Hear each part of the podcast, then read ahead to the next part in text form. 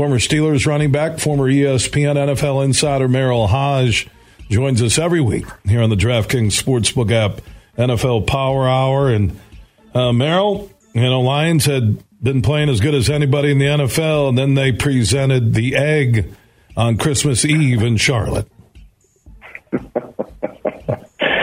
well, you know, I, I, know it's not a laughing matter, but it was. Um, uh, I, honestly, I, I, I was watching the game and I just couldn't believe it.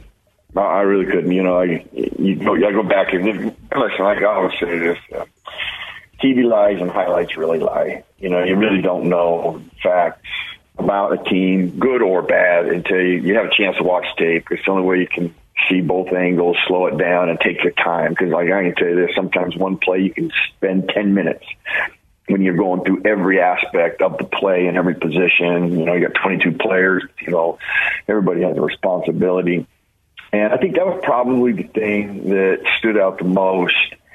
That was most uh, like concerning um, or disturbing is that just some the real fundamentals of the game were lost all of a sudden. Um, you know, like the runs, you know, shoot the first two runs that they had were purely contained and um, gap responsibility errors, you know, from the contained guy, even though, you know, as you start filling gaps and you start pushing the runner laterally. And this one thing about the NFL that we always say, I mean, there's not many bad runners in the NFL, and you make a mistake, you're going to find a hole.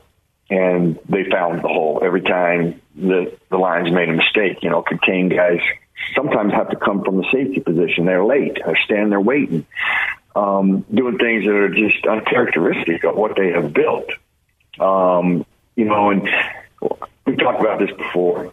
Um, it's what's made the Lions so good is that you've got to be able to control the tempo of the game the line of scrimmage is the most vital aspect of of the game of football, and you got to control that.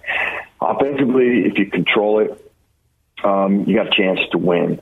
Defensively, if you control it, you control the opponent. You do it together, you're going to definitely win the game, and they did none of that.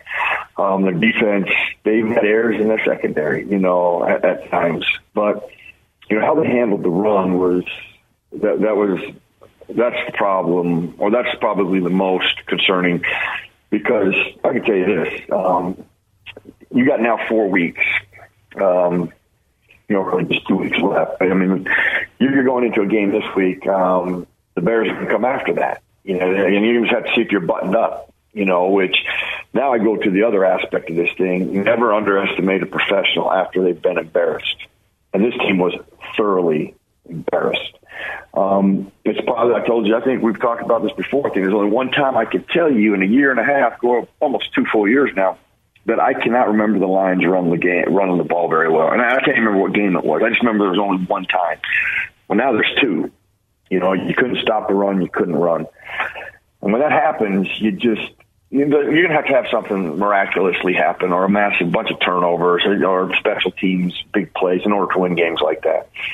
Um, you know, I don't know where they stand. You know, we were talking just before we, we jumped on here, and I don't know where all of the um, positioning stand as far as um, if they win their next two, you know, where does that put them? Is that, I don't know if it, if they're in control. If they win the two, are they in, or are they going to need a bunch of help? You know, and I think that's what that loss did to them. Is I think they're going to probably need help now, where I think they controlled their destiny had they been able to win out. But you know, you just got to really re, re, refocus. You got a divisional opponent. Um, you know, the Bears.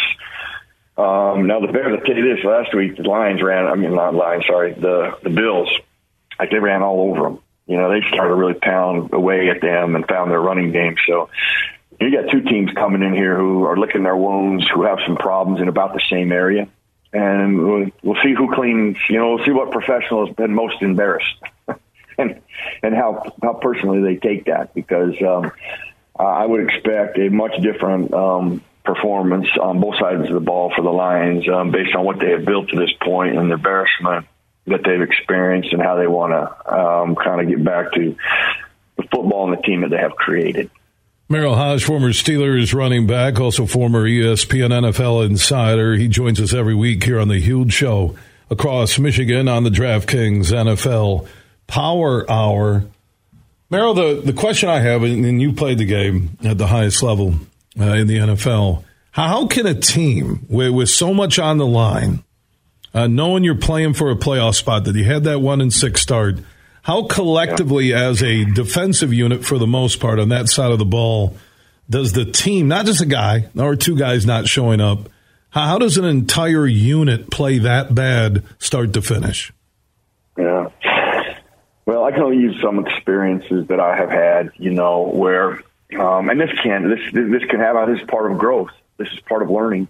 Um, you know, when you look at their last, you know, the, the last five or six weeks of, of, of how they have played, there is a, there, is a tendency. I'm not, I'm not saying this has happened. Um, it, it can happen, and you start to think you're pretty good, and you forget about all the things that made you good.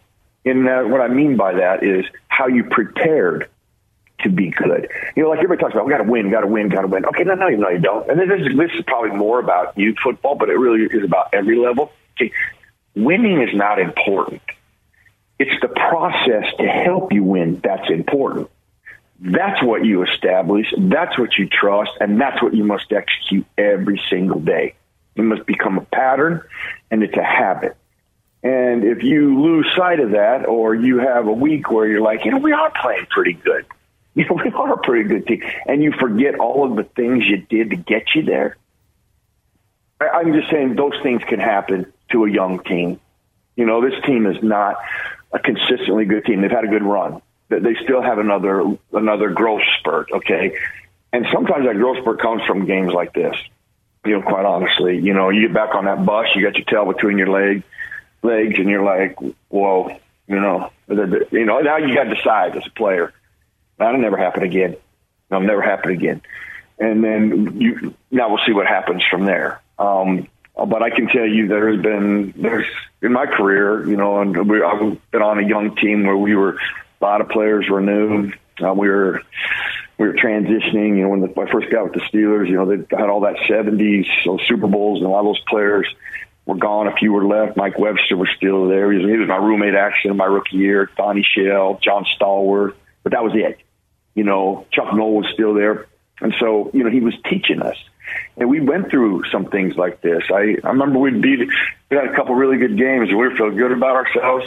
And then we walked into Philadelphia and got just absolutely destroyed. Well, I'm just telling you, we got on bus, but oof, we're not as good as we think we are. And that can happen with young teams. Um, so this will be an interesting week. It'll be a real interesting week um, to see how they play, you know, and how they re- they respond to this. And it's a divisional opponent, and uh, divisional opponents those are always very much more personal and more difficult. So um, it'll be a great one. It'll be, it'll be interesting to see. You're going to kind of really see what this this team is made of um, this week. And you look at the Bears, one of the worst teams in the NFL this year. Lions had the rally in Week Ten uh, to win in Chicago. That really kind of set in motion uh, what they're doing yeah. right now. Uh, your thoughts on that matchup? And I, I am puzzled why Fields is still playing. The Bears, like I said, are fighting uh, for the number one pick overall. Houston will probably end up with it, but why play Fields? You know, you know what he can do. Uh, he's one of the best running quarterbacks I've ever seen in the NFL, but uh, he'll be more than likely in the lineup Sunday. Uh, how do you like that matchup with the Bears? Well, I would tell you this uh, right now. That's that's the, that is not that is why Justin Fields is going to play to play because of just how you described him. That is not how you want your starting quarterback to be described. That is not how I would want my quarterback in the National Football League to be described and to be noticed for and recognized for. I don't want him to be known for a great runner. That is never going to win you a championship, and that is not how he's going to win a championship, and that's not how the Chicago Bears are going to be any better. That's why he's playing. Um, he's done a great job of that. And listen, um, you know, they've had a learning curve. And in all fairness, th- this is a hard thing for young players. When you get new, all right, your first year is one of massive learning. You find your greatest growth in your second year. Well, he almost gets a reboot because he's got a new head coach and a new coordinator. And they struggled early in the year finding out his really his strengths. Now they've leaned on his legs a little more. Um, they have tried to create more run action stuff, um, half field reads, and do those type of things to help him develop. And I actually, I like him coming out of college. his only real issue and concern was he just didn't have a lot of experience, and you could tell it just based on how he threw the ball and the decisions he's making. Now he jumps up to the greatest level in the history of foot, in the level of football that exists, and that learning curve is even harder. And then when you have that those two different changes, that hiccup, that restart, restart, yeah, that sets the guy back uh, oftentimes. In fact, what they've done in Jacksonville is the exact same thing, but they haven't experienced that. And I think they did a better job. Um, and their quarterback a lot more experienced too, quite honestly. Um, and actually, he got dealt with a system that had no business being in the National Football League. And now he's got a real coach that knows about the NFL and they have found a home for him. They've developed him, got things around him, um, talent wise, but a system wise that fits his strength. Well, they're starting to do that in Chicago, so they need as much reps and as many games as they can get to get him basically to evolve as a as, as a passer. That is that is not how you want to leave your Hey, it's great. He led the league in rushing. Yeah, that is not what you want from your starting quarterback. So they have a, what I'm getting at is they have a lot of growth that they have to get from a passing perspective. So the more you can, more games you have, the more you can play live action with him, the better to help him. You don't want to waste these two games. These are pivotal for growth. I've been in those environments too, where it's the end of the year. So I remember, I, can't remember, but 1988 is our second year, and we had we're kind of like the Bears. You know, we were, we maybe we won only like seven, eight, whatever it was, and our last game of the year was in Houston. Um, this one, the Houston Oilers were they had they were just loaded, and I think they had to beat us to get the number one seed or, or even go in the play. I can't remember. I know it was a playoff for them. They had to win. Well, shoot, that killed us when I came up to Pittsburgh. We were not expected to win, and we walked in and pounded them.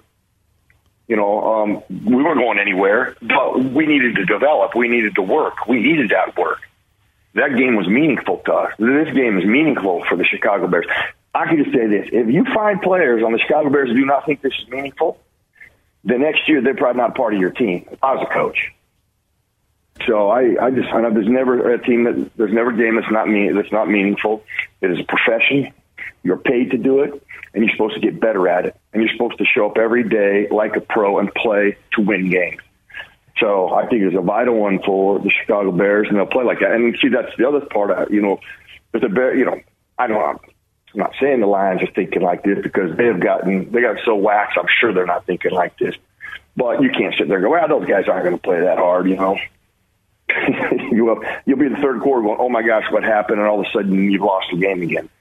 So, um, and it's a divisional rivalry. So this one, I just, and they got embarrassed against the Buffalo Bills. I mean, in that second half, they, they, they fell apart. So, um, I, I expect this to be a very good game. And, you know, I, that's why this. I go back to this. I, this is going to be a very interesting test for the Lions. Really interesting test. I think you're going to see. You're going to see more of who your team really is this Sunday than at any part of the season on this Sunday. Merril Hoge, former Steelers running back, former ESPN NFL insider. He joins us every week on the DraftKings Sportsbook Power Hour here on the huge show across Michigan. As always, good stuff, Merril. Uh, enjoy another weekend of football and Happy New Year to you and your family. Same to you, my brother. Go Lions.